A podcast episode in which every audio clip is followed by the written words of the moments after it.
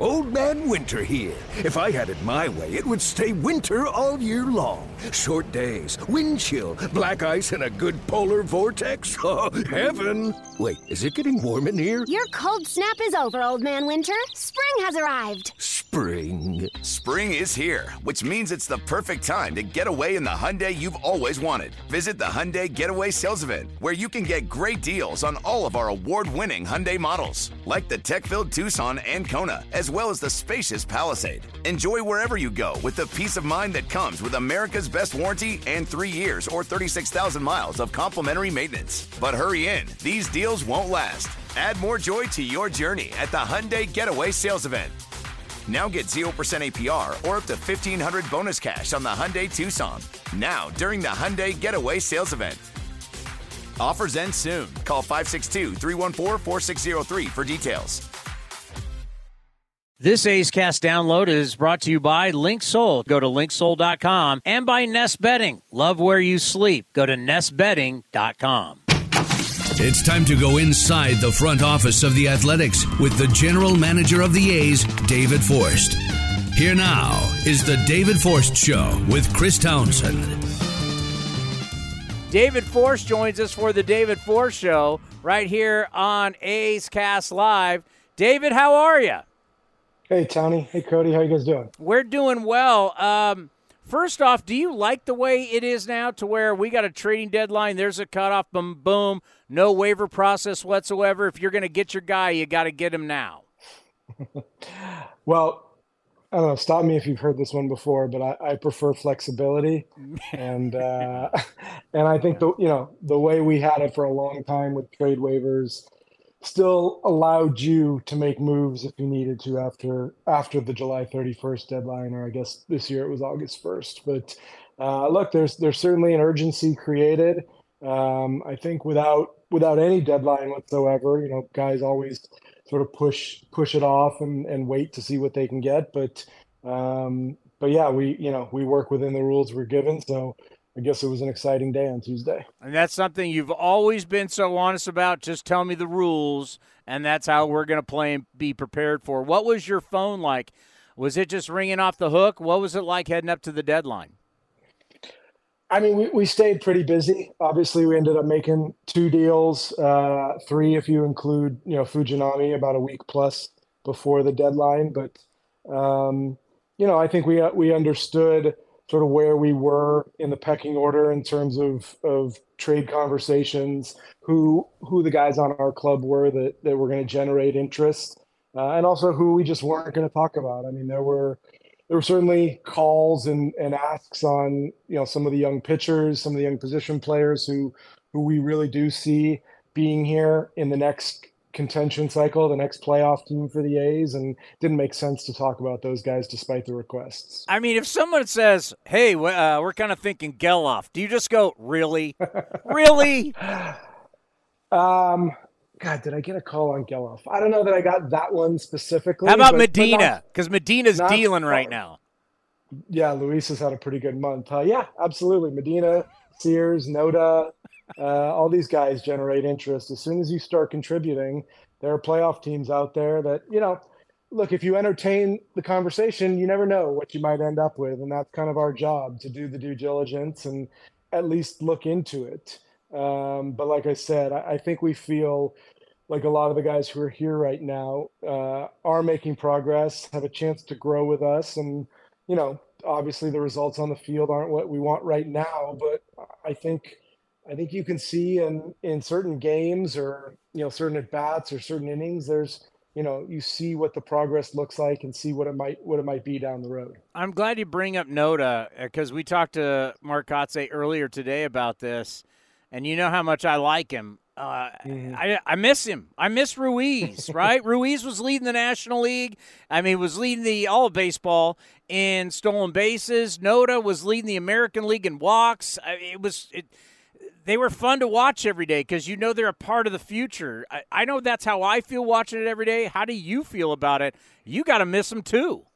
No doubt, no doubt. I, yeah, you miss you miss watching the excitement. You miss having them be part of the group and get those those reps and sort of you know what I just said is sort of see the see the light, see what it looks like at the end of the tunnel. And uh, I'm excited. We're going to get both those guys back hopefully soon. Esty maybe as soon as this weekend.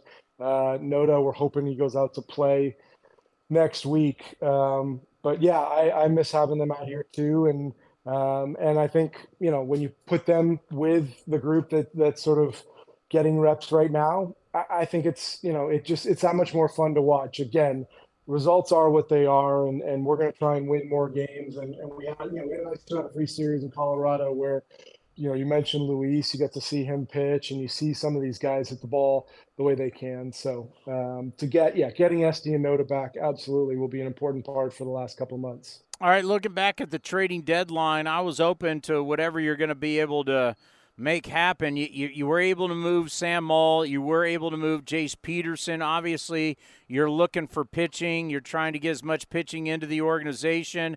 Joe Boyle is a big guy out of Notre Dame. Chad Patrick is a guy that you're looking at, a fourth rounder. So you got a fifth rounder and a fourth rounder, two guys who can start, probably do other things. Talk about the two pitchers you're bringing into this organization. Yeah, I think a lot is made of us sort of specifically targeting pitching.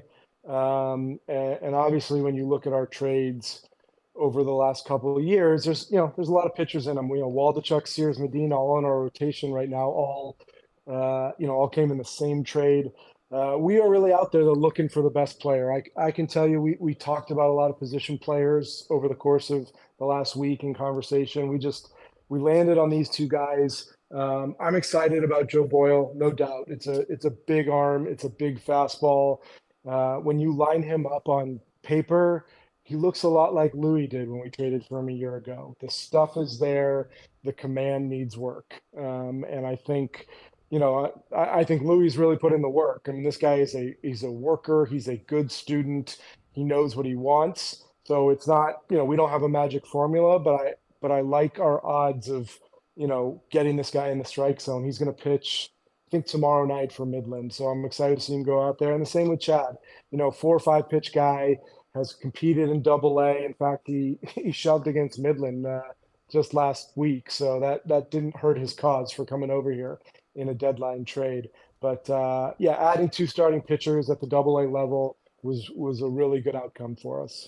I'm not sure if there's a difference in the numbers than when you first started and where we are now, but it's like every day I wake up like McClanahan with Tampa. At one point, we're like, this guy's going to win the AL Cy Young Award. He's going back to Tampa again to look at his forearm and his elbow. I mean, every day you wake up, somebody's hurt. So is it different trying to build pitching, not only at the big at the big league level, but also in the minor leagues with so many guys hurt. Kaprielian just you know now surgery. Uh, it's just uh, is it tougher now to get the depth inside the entire organization than it was when you first started?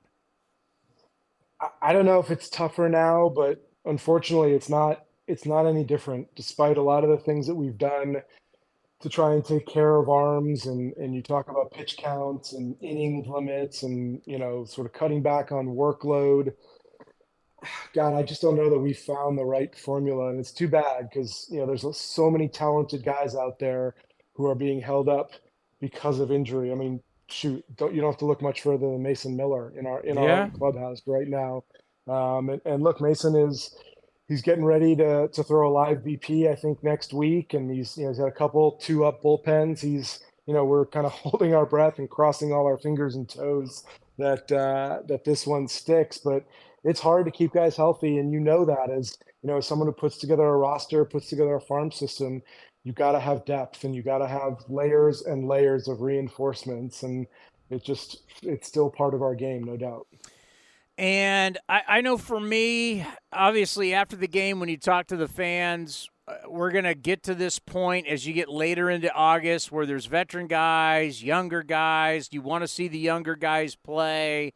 You weren't able to, I don't know how many more of the older guys you tried to trade or you weren't able to trade, but just talk about that dance as you get later in the season. Next you know, September call ups. You're looking at Lawrence Butler at another big night in Las Vegas last night. Everybody's buzzing about it. So, what is that like from the front office standpoint? Because veterans have a lot of pride and you want to treat them well, but yet you want your young guys to play and develop. look, it's the same balance we've been trying to do all year. You know, sometimes more successfully than others. Um, you you recognize the value of experience and and what it what it teaches guys about how to go about their business every day. What it teaches guys about what it means to be a big leaguer and how to win. So uh, you you just you can't roll out there with a group of 26 rookies. It just doesn't work. Um, you know, the the manager does absolutely everything in his power to teach these guys and and obviously he was a great player in his own right and he can he can impart on them the lessons that he learned but the reality is it, it comes from the other 25 guys in that room. And, and you look around if you're a player and you you try and find role models of, of how you do it how you prepare how you work out before and after the game how you you know hold yourself in the dugout. All these things have to come from guys who've been there before. So it's it is a balance. And and you know, going back, you know, your first question that where I talked about having less flexibility than we used to, like you only get two roster spots now in September. So you get a one position player, one pitcher. We used to have that's it. Kind of unlim- yeah, you only get to go to 28 in September. Wow. So and you have a 14, you know, 14 pitcher max. So um, it's not like yeah, it's not like those years where you could bring up five or six guys and and let them let them get their feet wet. So it's you had it's a whole nother bus you had to get for some of these teams.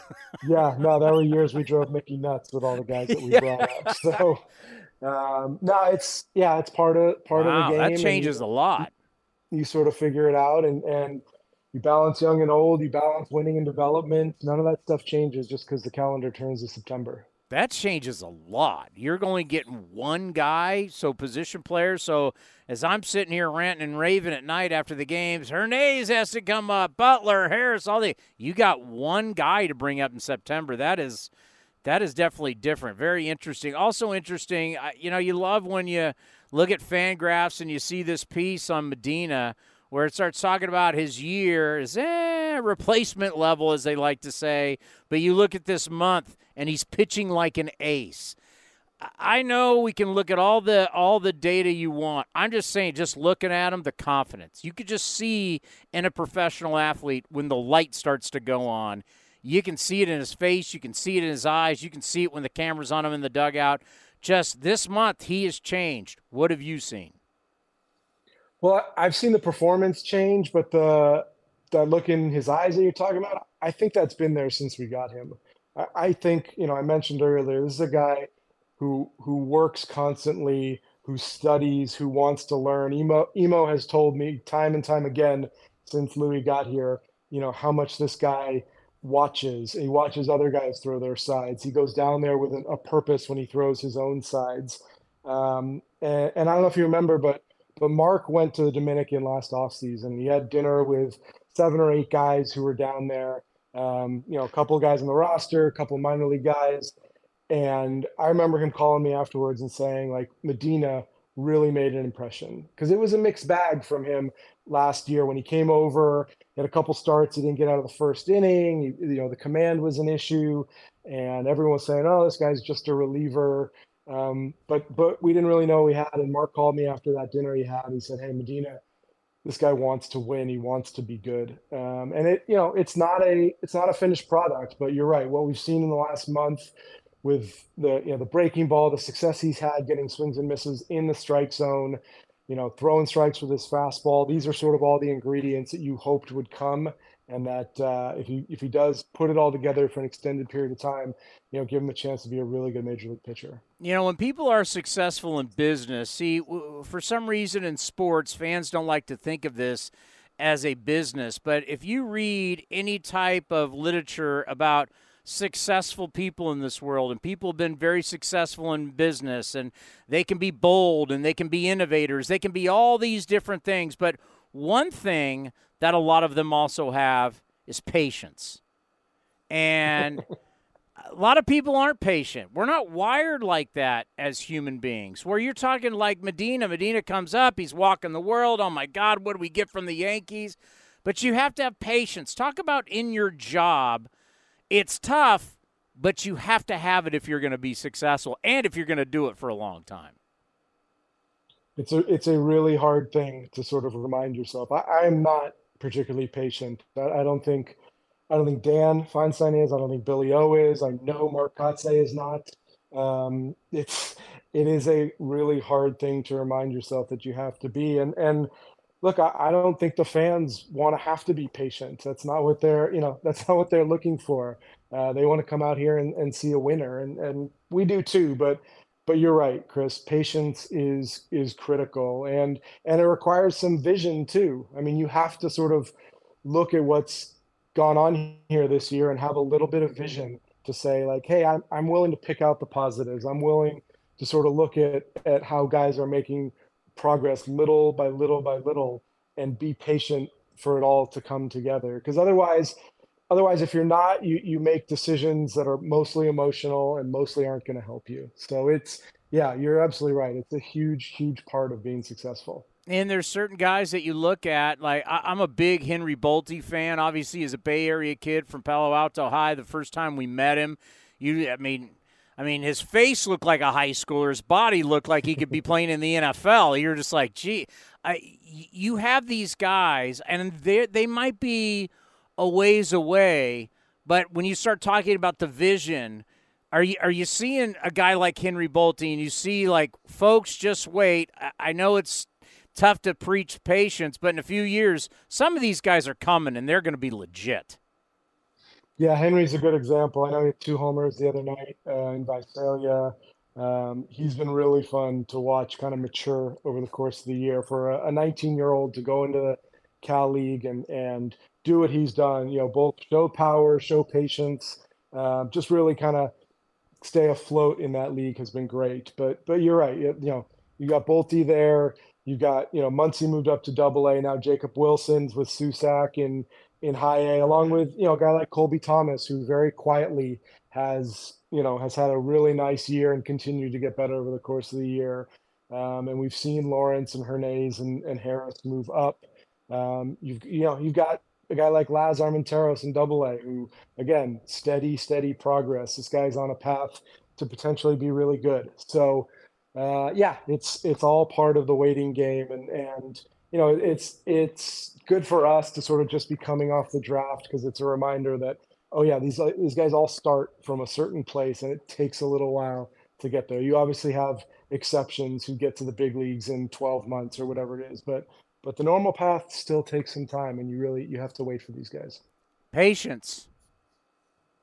Got to have patience. Got to have patience. Not everybody can be like Al Kaline and leave the high school prom and be starting for the Tigers for the next 20 years. It just doesn't yeah. work that way. you're you're dating yourself, Chris. If you had gone with Ken Griffey Jr., it would have made more sense. Well, I always bring him up because when we were in Detroit one time, it was just me in our broadcast booth, and he came in and said, "Excuse me, son, I'm Al Kaline," and I just turned around. I'm like, "Oh my, yeah, I know who you are." Like I was like, "What?" And he introduced himself and he said, "I'd like to sign baseballs for your community fund." I went, "Yes, sir, Mr. Kaline. I'll go down and get baseballs." I mean, it was like the most surreal thing ever. I always bring up Al Kaline; it's a great example. Hey, great stuff as always. We appreciate it. Uh, can't wait the next two two months. We're gonna hopefully see a lot of growth with your ball club and a lot of the young guys. That is the future and patience is the word of the day. That's the that's the idea. I'm looking forward to uh, a couple good crowds this weekend against the Giants. I'll see you out here on Saturday. Oh, quickly, one more. The A's Hall mm-hmm. of Fame. It, it's very very special. Uh, yes. Obviously, Jason Giambi. You've known him very well for years. Just uh, a quick thing about Jason Giambi and how great this new A's Hall of Fame is, where we celebrate the greatness of this organization. No doubt, it's going to be a fun fun day on Sunday. I, am so excited and happy for Jason and Kristen and their their family. I mean, he is he's responsible for a lot of my my great memories here at the A's. I mean, my first few years, you know, Jason was kind of a larger than life figure, and you think about you know the home run off Stanton to walk it off, and and some of the you know the playoff hits and yeah, to sort of have followed his career. Obviously, he came back here for a stretch, but he's he just is is such a huge personality and such a big part of A's history um, that I'm really I'm excited, frankly, just to see him over the weekend. But but happy for him that he's getting this honor. Looking forward to to his speech on Sunday and and getting a nice a nice applause from the fans when he comes back home. Yeah, it's going to be very emotional. Great stuff. We'll see you this weekend. Okay, Tony. I'll see you. David Forst, the general manager of your Oakland Athletics. This has been a presentation of the Oakland Athletics.